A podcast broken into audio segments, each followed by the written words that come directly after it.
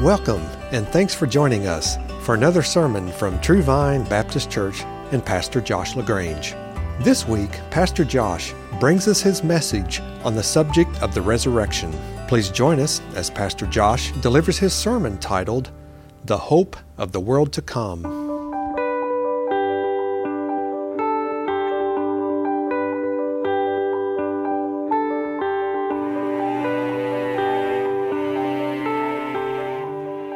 1 Corinthians chapter 15.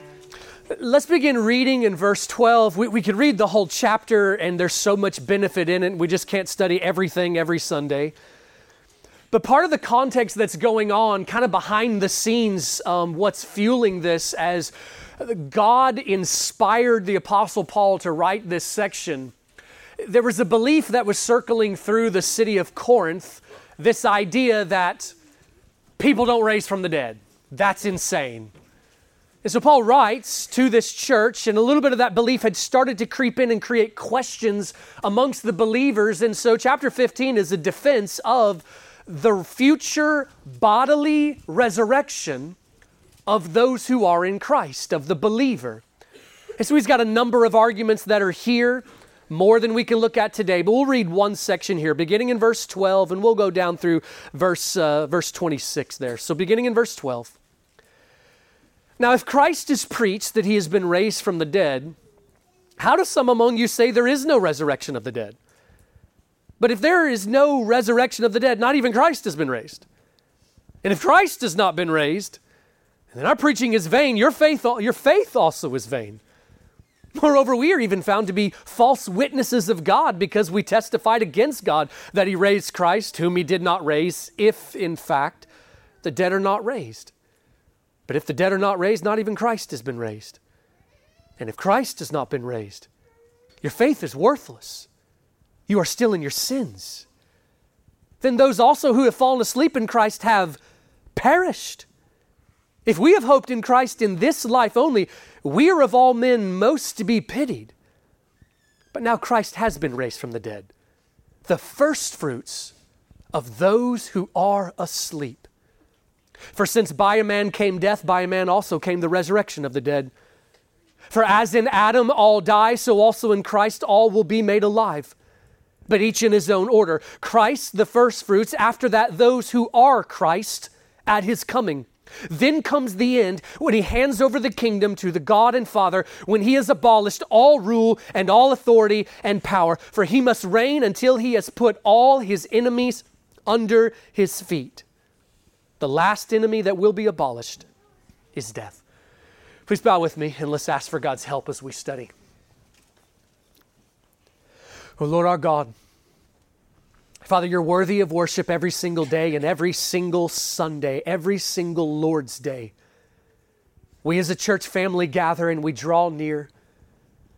We glory in you. We exalt your name. We seek your face. But God, there are some days of the year where there's a bit of heightened excitement, a bit more solemnity, Lord, and more joy. And God, this is one of those days that we remember most especially the day that Jesus conquered death, the day that he completed the work of redemption, enabling your people to have the forgiveness of sins, the redemption, the salvation we need, and then that coming glory that you've promised to your people.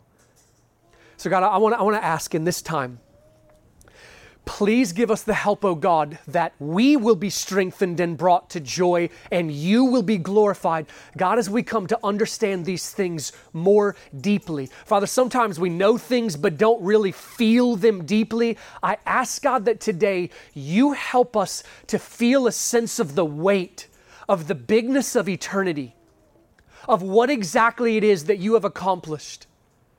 God, I, I beg that those in the room that are unconverted, those that have not for that first time turned to Christ, God, I pray that they feel the fact that they are separated from you and they really are facing an eternity of hell, regardless of what uh, everybody in the culture says. Your word says we must be saved. God, I pray that you draw souls to yourself today. And Lord, your sons and daughters, God, you tell us that you want us to feel deeply the hope that we have. Lord, and I pray that you help us to sense that today. So please help me in everything I got to do to preach and not mess this up. And I pray, God, for all of us that we will hear, receive, be changed, bring about the miraculous things that only you can. So we pray it all through the name of Christ. Amen.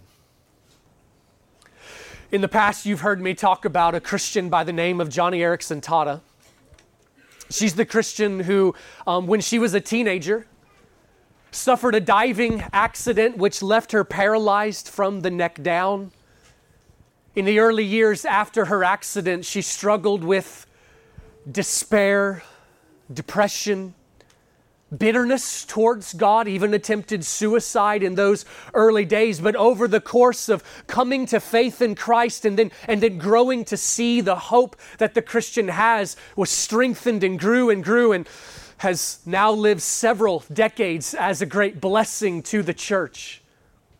And one of the places that she's proven to be such a blessing is in helping Christians to understand the role that difficulty plays in making us holy, in God's design for our pain and, yeah, even our suffering, that God is using these things to prepare us for glory. One of the times that she was speaking on this subject of how pain gets us ready makes us long. She said this I sure hope in heaven I can bring this wheelchair. I know it's not theologically correct, ain't gonna be no wheelchairs in heaven, but if I could, I would bring this one. I would put it right over here. And then in my new glorified body, standing right over here with my glorified legs, standing over here with my Savior, holding his hand, his nail print hands, I can say, Thank you, Jesus. And I know he knows I mean it. And I will say to Jesus, Do you see that wheelchair?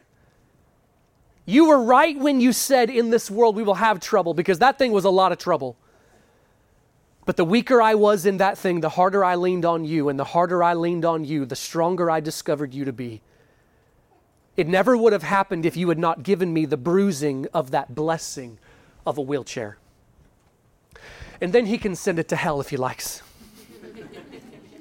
She went on to say that finally, when I'm able to wipe the tears from my own eyes, I won't need to because God will do it for me. The Christian has been given an indescribable hope. Not only an indescribable hope, we've been promised an indescribably good home. In the Bible, it says that for the people of God, this world is not our home. God calls his people sojourners, strangers, exiles, pilgrims, travelers, aliens.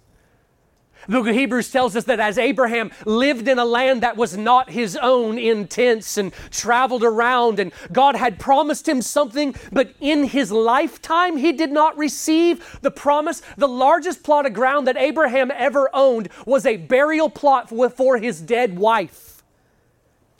As he lived as a sojourner, so the Christian lives in a world that is not his homeland. Hebrews 11 is a passage that talks about many believers down through the centuries of how God made promises for the glorious future, but in this age, in this lifetime, they never got to receive them. And it says this All these died in faith without receiving the promises, but having seen them and welcomed them from a distance, and having confessed they were strangers and exiles on the earth. For those who say such things, make it clear that they are seeking a country of their own. They desire a better country that is a heavenly one. Therefore, God is not ashamed to be called their God, for he has prepared a city for them. You know, our church has been blessed that we've now had a couple of families step forward to begin preparing to, to go to the nations with the gospel. And as they've made this known, they've begun to be asked quite a few questions by the world. Nothing confounds the world more than something like that. Why are you gonna? Why are you gonna leave and go someplace that's not your home? Why are you going to go to a strange place where they don't live like we do, don't talk like we do, have different kinds of values than us? But, friends, for the Christian, that's the reality for the believer every single day in this world. We're dwelling in a place that is not our ultimate home. Uh, traveling through in these tents as Abraham in tents on our way to the place that is our home. Philippians 3 says that our citizenship is in heaven. We are not to treat this world, this life, as our ultimate building castles in the sand. We are waiting for the city which is to come. Christ has made that city ours. The Christian waits anxiously for the true life to begin, that which is life indeed. This morning, let's do a little bit of thinking about this. Let's do a little bit of thinking about this world to come. The hope of the Christian, that joy that we are waiting for. To do this, I just want to bring up a couple points this morning, particularly it being Resurrection Day. And let's think through first, let's talk about how Jesus' resurrection has ensured the future resurrection of his people. And then, secondly, just spend a little bit of time talking about that world to come. So, first, Jesus' resurrection ensures the resurrection of his people.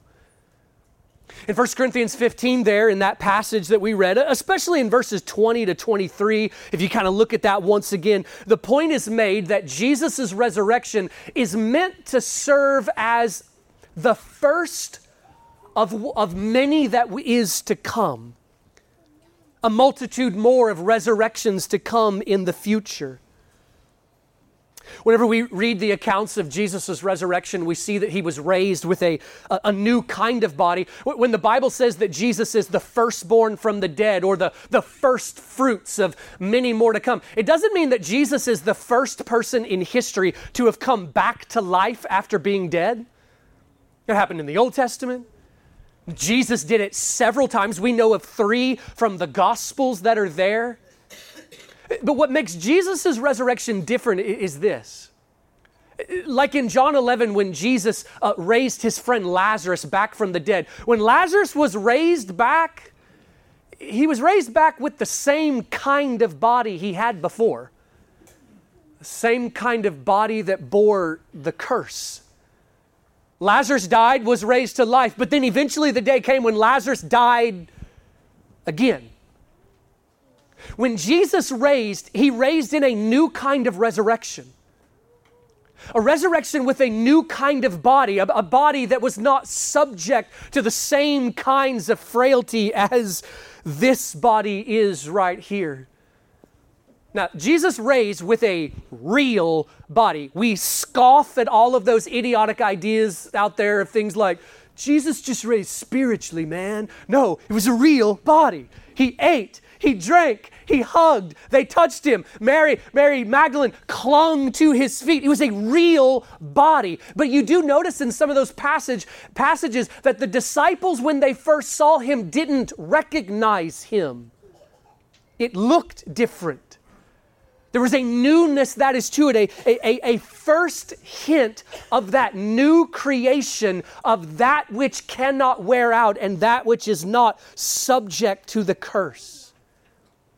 And what Scripture tells us is Jesus' resurrection is the guarantee, the promise, the picture, the, the down payment, if you will, assuring the coming resurrection of all who are found in Christ.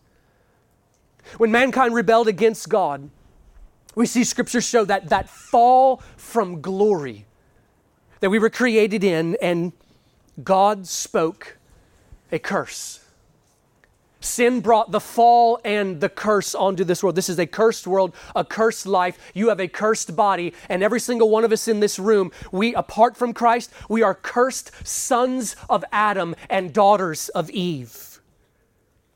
Friend, you got to realize that at the most basic level, when we or others ask that question about why do bad things come, and it gets asked in a thousand different ways why do bad things happen to good people? Or if God loves me, why is He allowing all this pain into my life? We have to realize that at the most basic level, bad things happen because this is a cursed world and you are under a curse and you and I deserve this. We're sometimes surprised by pain and difficulty when even the first three chapters of the Bible show us there ought not be surprised by pain. What we really ought to be surprised by is that we ever taste any goodness and grace at all. Because for just a moment, try to imagine what a world that was completely given over to the curse would look like. The onslaught of demonic terrors that would ravage society, the wickedness that would come out of human hearts would be absolutely terrifying if God were not day by day actively restraining evil. Friends, this is a gift of God. We need to be really thankful that we live in a world that God has chosen to not totally give us over to the evil that we deserve of the curse. This is a world under curse. You live in a cursed body. But here's what Christ has done for his people Jesus has taken the curse on our behalf. On, on another day, we'll study the, the motif of the curse all the way through Scripture because it is there from Genesis through Revelation. And on another day, we'll study and look how Jesus has fulfilled every single dimension of the curse in Genesis 3, there, where God spells out what the curse is. Jesus has taken every single part of it. But for today, let's just think about one part of it. If you were to boil the curse down, to just one image, just one picture, what would it be? I think you could argue that thorns would be an image that pretty aptly sums up what the curse is. God said that the ground which once joyfully yielded its fruit for you, and there was delight in the, in the harvest from the bounty of the earth, now thorns and thistles will grow and choke the life. Now a mutation, a distortion, something that chokes joy and creates pain will come on the earth. And then the severest of aspects of the curse is that death would come. Not only physical death, physical death is just a fraction of what the full definition of death is, what the Bible calls second death, that perishing that Scripture talks about. But does it make sense, friend, that in order for, in order for you, Christian, to be freed from the curse, Jesus took the full force of that curse onto himself. That if you think of it like this, if somehow the curse could have been could have been boiled down to one cup. It's like Jesus in his suffering of the cross and enduring the wrath of God drank that cup all the way to the end and said, It is finished. Or if you were to, to twist all of the curse down to just one image, like say a crown of thorns. That crown of thorns was smashed onto Jesus' head, and he went to the cross bearing that image of the curse, went to the grave, taking taking the full force of the severest aspect of the curse, enduring death on our behalf, going to the tomb. God said in Genesis 3 To dust you will return, because from the ground you were taken. Jesus goes into the ground, dies on our behalf, but raises again, leaving the curse behind for the people of God. Jesus took the curse on himself in order to redeem us from the curse. But you know, whenever I say that word us, let me, let me pause there for just a moment and give a little bit of clarification. When I talk about the us, when the Bible says these kinds of things to the, to the you and things, you do have to know who is being spoken of there. When the Bible says this, this is not talking to every single soul on the planet. This is not even talking to every single person in this room. There is a way that you become a part of the people of God. You're not born the people of God. There is a way that you must be, as Jesus said, born again. There is something you must be delivered out of and then brought into. Even though the culture mocks us whenever we talk, use language like this, where we say you must be saved, the Bible uses this language hundreds, not couple, hundreds of times this language is used that there is something you must be saved out of and brought into. You must be made a part of the people of God. Christ took the curse in order to make that, in order to accomplish all that was necessary. The Bible then gives you the invitation and even the command for you to now come and enter into covenant with God through Christ. But you don't get there just, just by sitting like that doesn't happen just because you hear it and think to yourself, well, I'm a good person. The Bible says you will never see eternal life based on deeds that you can do because you cannot be good enough to undo the sin that you have committed. What you need is complete cleansing, forgiveness of sins. You can have eternal life, but it doesn't come through your goodness. It only comes through the blood of Christ. And the Bible says that when you turn to Him, not go out there, leave today, try to be a good boy, a good girl, and try to obey to the best of your ability that maybe one day you'll be good enough. The Bible says that even right now, like the thief on the cross, receive forgiveness of sins in an instant at the moment of turning to Christ. Putting all of your faith, all of your trust in Him, that He's my only hope. And calling out to Him the Bible says that at the moment you turn like that, believing on Him, you will be saved, forgiven of your sins. In one second, you cross from being not a part of the people of God to now entering the people of God, and we go on to live good works because we love Him. And this is what He calls us to. For those who are in Christ, Revelation 22 tells us that the day is coming, there is an age to come, a world to come that is curseless, where the curse is removed. But until we get there, you do live under the curse. You feel it, you breathe it, you smell it. You suffer under its weight, and the day will come, unless Christ returns in your lifetime, where you will suffer its most painful bite. But for the Christian, the curse has actually already been reversed. Not that as a Christian somehow you live a pain free life. Oh, no, no. God tells us He is intentionally bringing more pain into the life of a Christian than if you were not. That troubles people sometimes.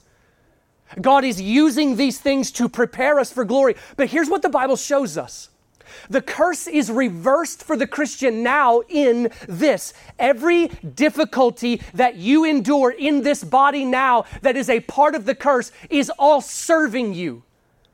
That which once was wrecking you is now used by God for your greater everlasting joy, preparing you for the glory that is to come. God has turned everything upside down. For the Christian right now, the curse is reversed in that all of your pain, all of your difficulty is making your resurrection and the reward you will have there better. But it also prepares us like this food tastes better when you're hungry, water sweeter when you're thirsty, marital intimacy more delightful when you're longing. And your redemption will be more glorious in comparison to the difficulty you have borne, to how you have taken up your cross, died to yourself, and done so in faith. L- listen to me, Christian. God is more committed to your joy than you've ever thought about being. God is so intent on doing what Romans 9 talks about pouring out His grace to such an abundance that whenever you walk into that kingdom, you gasp in wonder at how lavishly he has poured out His grace. He wants you to be so stunned that you respond in gratitude, in worship, you basking in Him. And so He is glorified and you are brought to joy. So we win in this. Who gets the better end of the deal here? God or us? yes. God is worshiped, God is celebrated, God is exalted in. Everyone is loving and adoring God, and we are receiving this great grace. We are responding to the grace in worship. This is why God has ordered the cosmos the way that He has. If you understand that, you understand the storyline of history, how He is working to bring ultimate glory to Himself. Jesus has reversed the curse and given the promise of a day when the curse is gone. So let's do a little bit of thinking about that, this joy to come, number two. In Matthew chapter 25, Jesus told a parable where he describes how we have been given talents and opportunities and the call to use our lives not for selfish gain, to build stupid castles in the sand, but to use our lives for His glory the advancement of his kingdom. And then the day's going to come when the master returns and there's an accounting and it will be shown how we used our lives by faith to serve him. And as Jesus is telling this parable and he's describing the reward of those who were faithful, he goes through each of them and he says this Well done, my good and faithful servant. You are faithful in these few things. I will put you in charge of many things. And then here, here's the last line that he says there Enter the joy of your master. What does that mean? Does that mean that there's a joy that God gives? Or does it mean that there is a joy that God has? And He invites us in to share in it. Both of those are good. I would take either one, but there's one that is greater.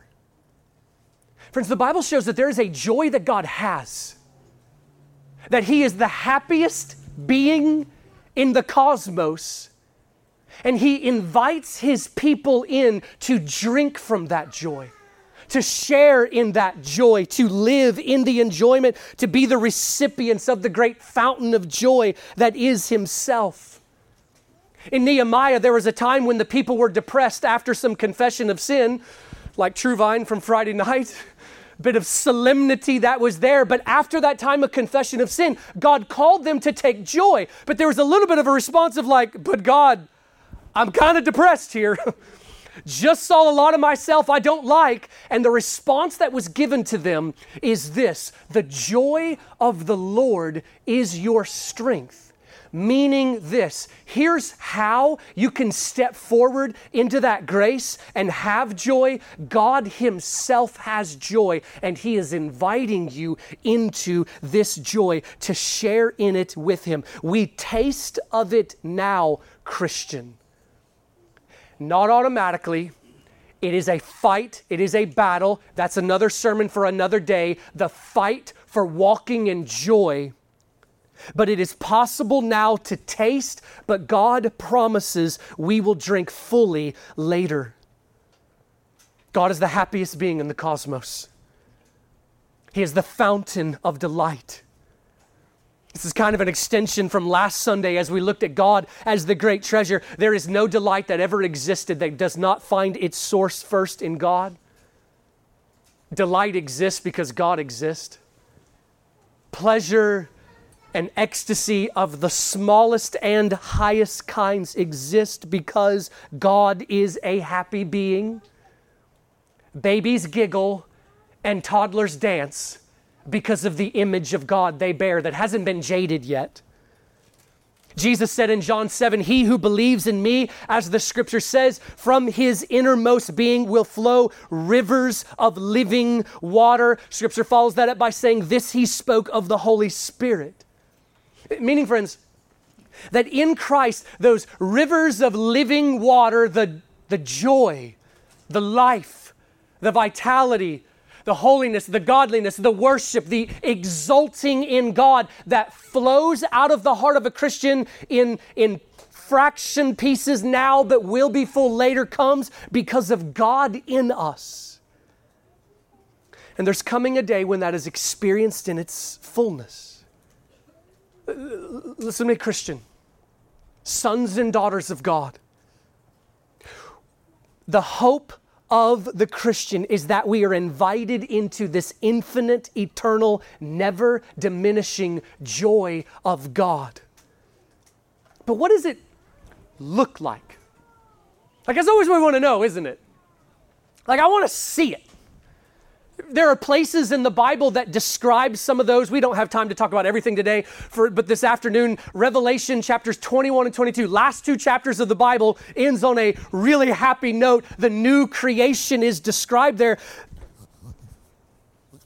But if we could see it, if we could take a breath of that sweet, curseless air, it sure would help us march through the difficulties and pains of this life. But here's the reality, Christian God does want you to see it, He does want you to taste it, to breathe it, to begin to get a comprehension of it, but He wants you to do it by faith. And here's what that means. Here's what that means. God wants you to be so saturated by the word, thinking on the biblical language, that you begin to be able to picture the images that the Bible paints. That the smells, the anticipation gets in your blood, and by doing that, it begins to change you. Christian, the Bible teaches that He wants us often, often to be thinking on the joy that is to come. In fact, the Bible tells us that as we think on the joy that is to come, we will be transformed. We will become more like that place as we think on it here. Over and over again in the New Testament, we're told, set your mind on things above, not things that are here. Set your minds completely on the grace that is to be revealed to you in Christ Jesus. Ephesians 1 teaches us to pray, to come to understand how glorious the coming inheritance of the Christian is. So God wants you thinking of that hope often. But let's think about some of the language that the Bible uses to talk about it. Turn to a couple places with me. Turn to Second Corinthians for a moment, if you will. Second Corinthians chapter 4. Look at a quick little place there, Second Corinthians chapter 4. And by the way, you will find so often that when the Bible talks about the hope that is to come, it puts it in relation to pain and suffering even now. You don't understand how glorious what is to come later until we come to grips with the pain and the suffering here. 2 Corinthians 4 16, look what it says. Therefore, we do not lose heart, but though our outer man is decaying, yet our inner man is being renewed day by day. For momentary, light affliction is producing for us an eternal weight of glory far beyond all comparison, while we look not at the things which are seen, but at the things which are not seen. For the things which are seen are temporal, but the things which are not seen are eternal. The man who called the suffering of this earth light and momentary is the man who was tied to a pole eight times that we know of stripped bare. Five of those times was whipped with the 39 lashes, three times beaten with rods, shipwrecked, fought wild beast, put in prison dozens of times. We don't even know how many times he was arrested. Endured constant hatred and eventually died a violent and bloody death. That guy said the suffering of this earth is light and momentary compared to the glory that is to be revealed. That's telling you something about the glory that is yet to come. I don't know about you, but I think about being stripped bare and whipped one time as pretty severe. He endured it day after day after day. You do realize that God gave Paul a vision of heaven? He talks about it in 2 Corinthians 12. God gave Paul a vision of those things. And after hearing what he heard, he said, I heard things I'm not allowed to repeat. What does that mean? I don't know, but it's glorious. I saw things that he cannot describe after seeing the glory of heaven for a little bitty vision. He came back, endured this kind of suffering, and said, It's nothing. Nothing compared to the glory that is to come. That doesn't tell us everything we want to know. But how good must it be similar things. Jump over to Romans 8 with me. Romans chapter 8, find verse 16.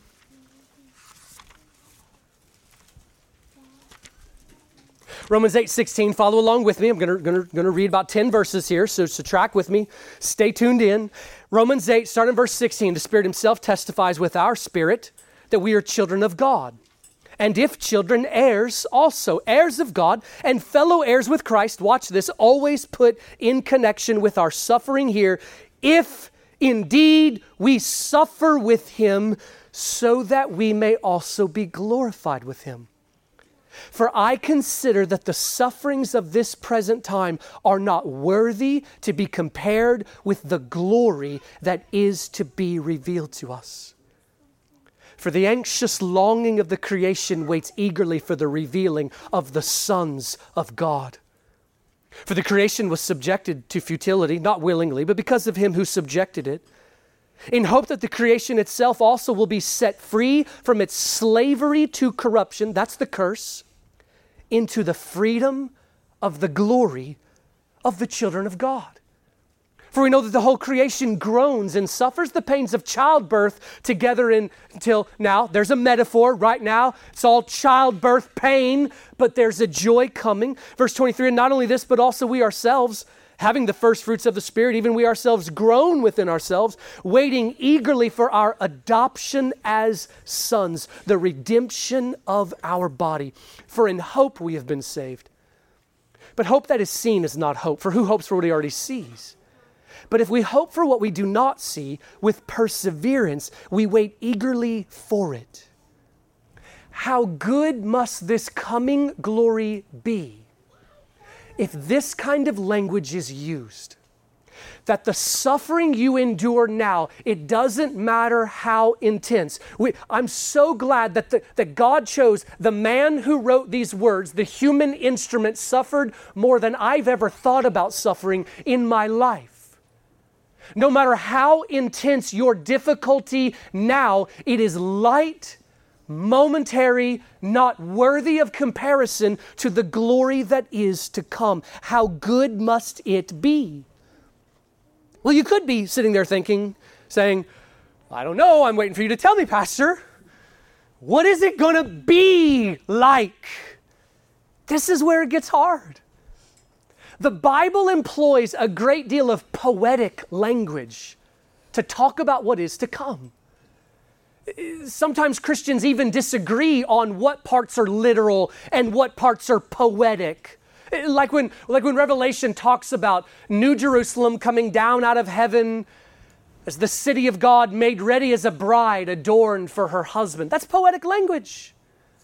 When the scripture says that new wine will flow from the hills in the kingdom to come, I guess that could be literal. I think that's poetic kinds of language speaking of the joy that is to come. Sometimes it's not clear exactly what it's going to be like, but maybe maybe poetry is used because what is to come is so unlike now that the only way we could really get a comprehension of it would not be through scientific detail. But what makes poetry so incredible the reason why poetry and song is so good is it helps convey the weight and the feeling and the emotion and the sense of things. Hard to describe love with scientific detail, but poetry can. Maybe God uses poetic language because what is so good, we don't have the capacity right now to comprehend what it is. And listen, God has done this very intentionally. God has done it very intentionally that we can't get our minds exactly around what it will look like, what it will be like, because this means we have to trust Him. God has chosen that a, a, great deal of the glory He gets in this life is the fact that we have to trust Him. And there are things like, you've never seen it, but trust me, it's good. And we have to live by that hope. But let's come back to thinking about this future glory. Oftentimes, when we talk about it, we just use the word heaven, and that's fine. But we do need to know that the heaven, that if you were to die today as a believer, the heaven you would go to right now, that's not your eternal state. It's fine to call all of the future glory heaven, because once you depart from this body, from this tent, you go to be with the Lord and you will be with Him forever. But you do need to know that there is more to come. There's a resurrection, there's a kingdom, there's a new creation, there is eternal life, not the great eternal sit, not the great eternal cloud dwelling, eternal life, that which is life indeed. 1 Corinthians 15 here tells us about the resurrection of the Christian, a real bodily resurrection.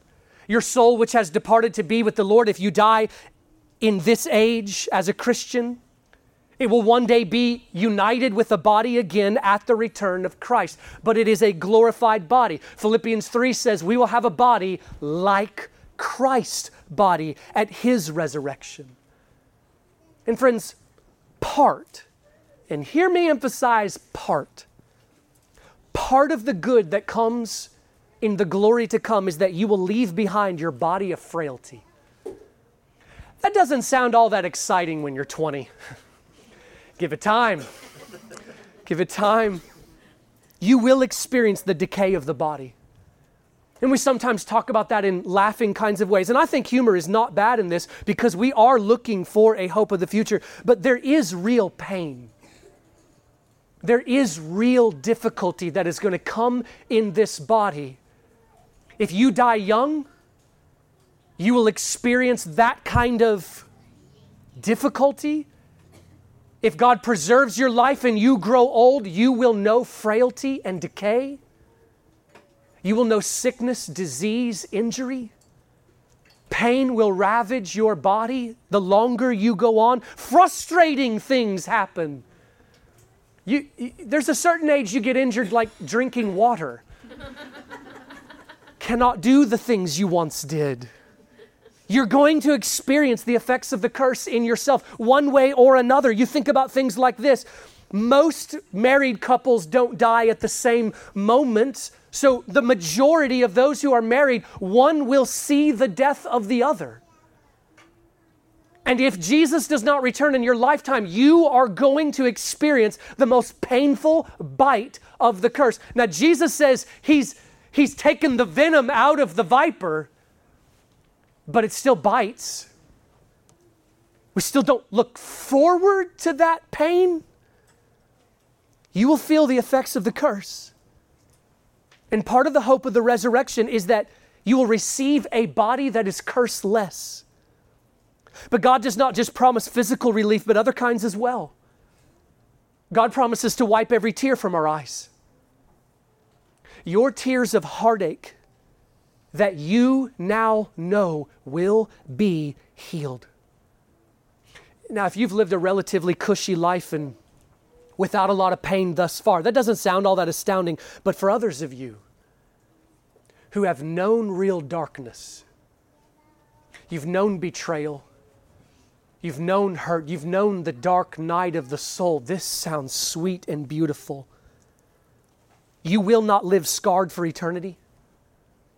Some people never recover from hurt in this life. And I do want to tell you that's not God's design for you. When you experience hurt, listen, it is okay to not be okay, but it's not okay to stay there and dwell in that hurt. God wants you to step into the light, to, to believe His promises, and by believing His promises, come to joy and strength from those things. But oftentimes, our wounds, like even whenever we walk into healing, the wounds, they heal. They're not infected, but they're still sore. But when God wipes your tears away, and Revelation 22 says that He will, it means more than just you stop crying. It means God heals you of your hurts. L- listen, friend, you will be able to speak freely of your hurts, your losses, your pains, and you won't well up. It won't be hard for you like it is here. We will be able to talk freely and we will be able to say, This is how God prepared me for glory. And you will have gratitude for every way you endured difficulty. And part of the great joy we look forward to is the leaving behind of these things, the effects of the curse. Not only leaving behind sickness and injury and disease, but also leaving behind bodies that are capable of contracting them. We're given new bodies. And that's great. But if you think that is the great glory to come, you think too small. Your new body merely enables you to live and enjoy the glory of what is to come. What will we do there? Um, sometimes people ask, Well, Pastor, will we get to fish and hunt and ride a raindrop? Bacon. Is there bacon in heaven, Pastor? I've been asked this. well, do you understand that whenever we ask those kinds of things, what we're trying to do is kind of make heaven into the image of what our flesh wants? And what we need to realize is that for the first time in what the Bible calls glorification, we're made holy. Our thoughts are different. Our desires are finally put in the right place. So, no, I don't believe we eat bacon in the kingdom of heaven, but you ain't going to be disappointed about that. You will feast. You will drink. You will dance. We will laugh. We will delight. But the point is, it will be full. Friend, if the, if the suffering and difficulty of this life is called light and momentary compared to the glory that is to be revealed there, then also the pleasure that we know here is light and momentary compared to the glory that is to be revealed there. I've had some days here on this earth. I thought if every day could be like this, that would be a happy existence. I would be happy to live this day over and over again. But the Bible calls that day nothing. The Bible calls that day light and momentary. If you think of the greatest pleasure you can consider, and God calls it light and momentary, how good will that be? Here, everything decreases. Every house, once it's built, it immediately begins to decay. Every painting, every monument, every piece of clothing, from the moment it's created, it begins to break down. Everything gets dirtier, not cleaner. Everything is digressing downward and not upward. That's the curse. But in the age to come, can you imagine a world where every good thing only increases in what makes it brilliant? Friends, here, your favorite hobby eventually becomes mundane and disappoints. We have what is called here the law of diminishing returns. Now, it's not everything because I find that the things that are connected to the kingdom of God do keep getting better. Our joy in our walk with Christ gets sweeter. The joy of my marriage continues to get better and better. These things connected with the kingdom of God, they do get better. But the things that are of this earth, your favorite food doesn't taste as good as the first time you ate it. There is this law of diminishing returns. But can you imagine a place where the joy forever increases? A law of increasing returns. You will never exhaust the limits of joy because our God is infinite. Jonathan Edwards said, after they have had the pleasures of beholding the face of God millions of ages, it won't grow a dull story. Happiness here is always temporary less than full, always diminishing. Happiness there is full and yet increasing. How can it be both? I don't know. But I believe the Bible shows that it is both, both full and satisfied and ever increasing. I'm almost done here. You kids, you guys have done really, really well. Hang in there with me. Give me four minutes. When Christ returns, and brings this age to its fulfillment, and we enter that world to come. Listen to me. All of the cosmos will join together in the great end for which we were created the glory of God. It will happen in more than one way. All of the enemies of God will be rounded up and no longer running around causing chaos. There is a pit outside the city of God And those who have rejected Christ, those who have refused to treat him as Lord and King, they will be consigned to only bringing trouble to one another. And I need to speak to you solemnly for a second here. Some of you will be there. I don't say that because I want it to be so. I don't, I don't say that to try to be mean and judgy. I say that because the Bible says it and it commands preachers to give that warning. Don't go there. Look to Christ. Be saved. Admit your need. Don't be so prideful you can't admit your need. And then look to Him. Trust in Him. Turn to Christ. But for you, Christian, you were made for another world. This is not your home. Live like you know it's not your home. That has a hundred different applications, and a lot of them has to do with money and possessions. Live like you know this is not your home. Live like you know where your home is. Let me end with just this last quote here. C.S. Lewis, towards the end of the Chronicles of Narnia, C.S. Lewis did a lot of thinking about heaven, a lot of studying of Scripture, and he helped children understand the gospel and heaven. And towards the end of that whole series of books, he said this And as he spoke, he no longer looked to them like a lion. But the things that began to happen after that were so great and beautiful that I cannot write them. And for us, this is the end of all the stories. And we can most truly say that they all lived happily ever after. But for them, it was only the, the beginning of the real story.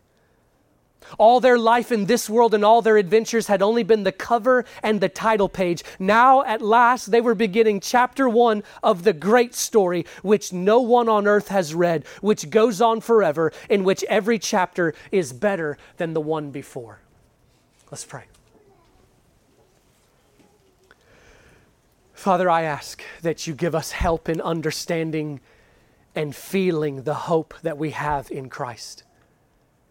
Father, I pray that we will live as a people that this is not our home and that we are looking for that which is to come.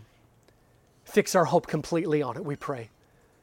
And I pray for any in the room that is still separated from you, still in their sins because they have not yet sought forgiveness. God, I pray, wake them up to see their need and long for you.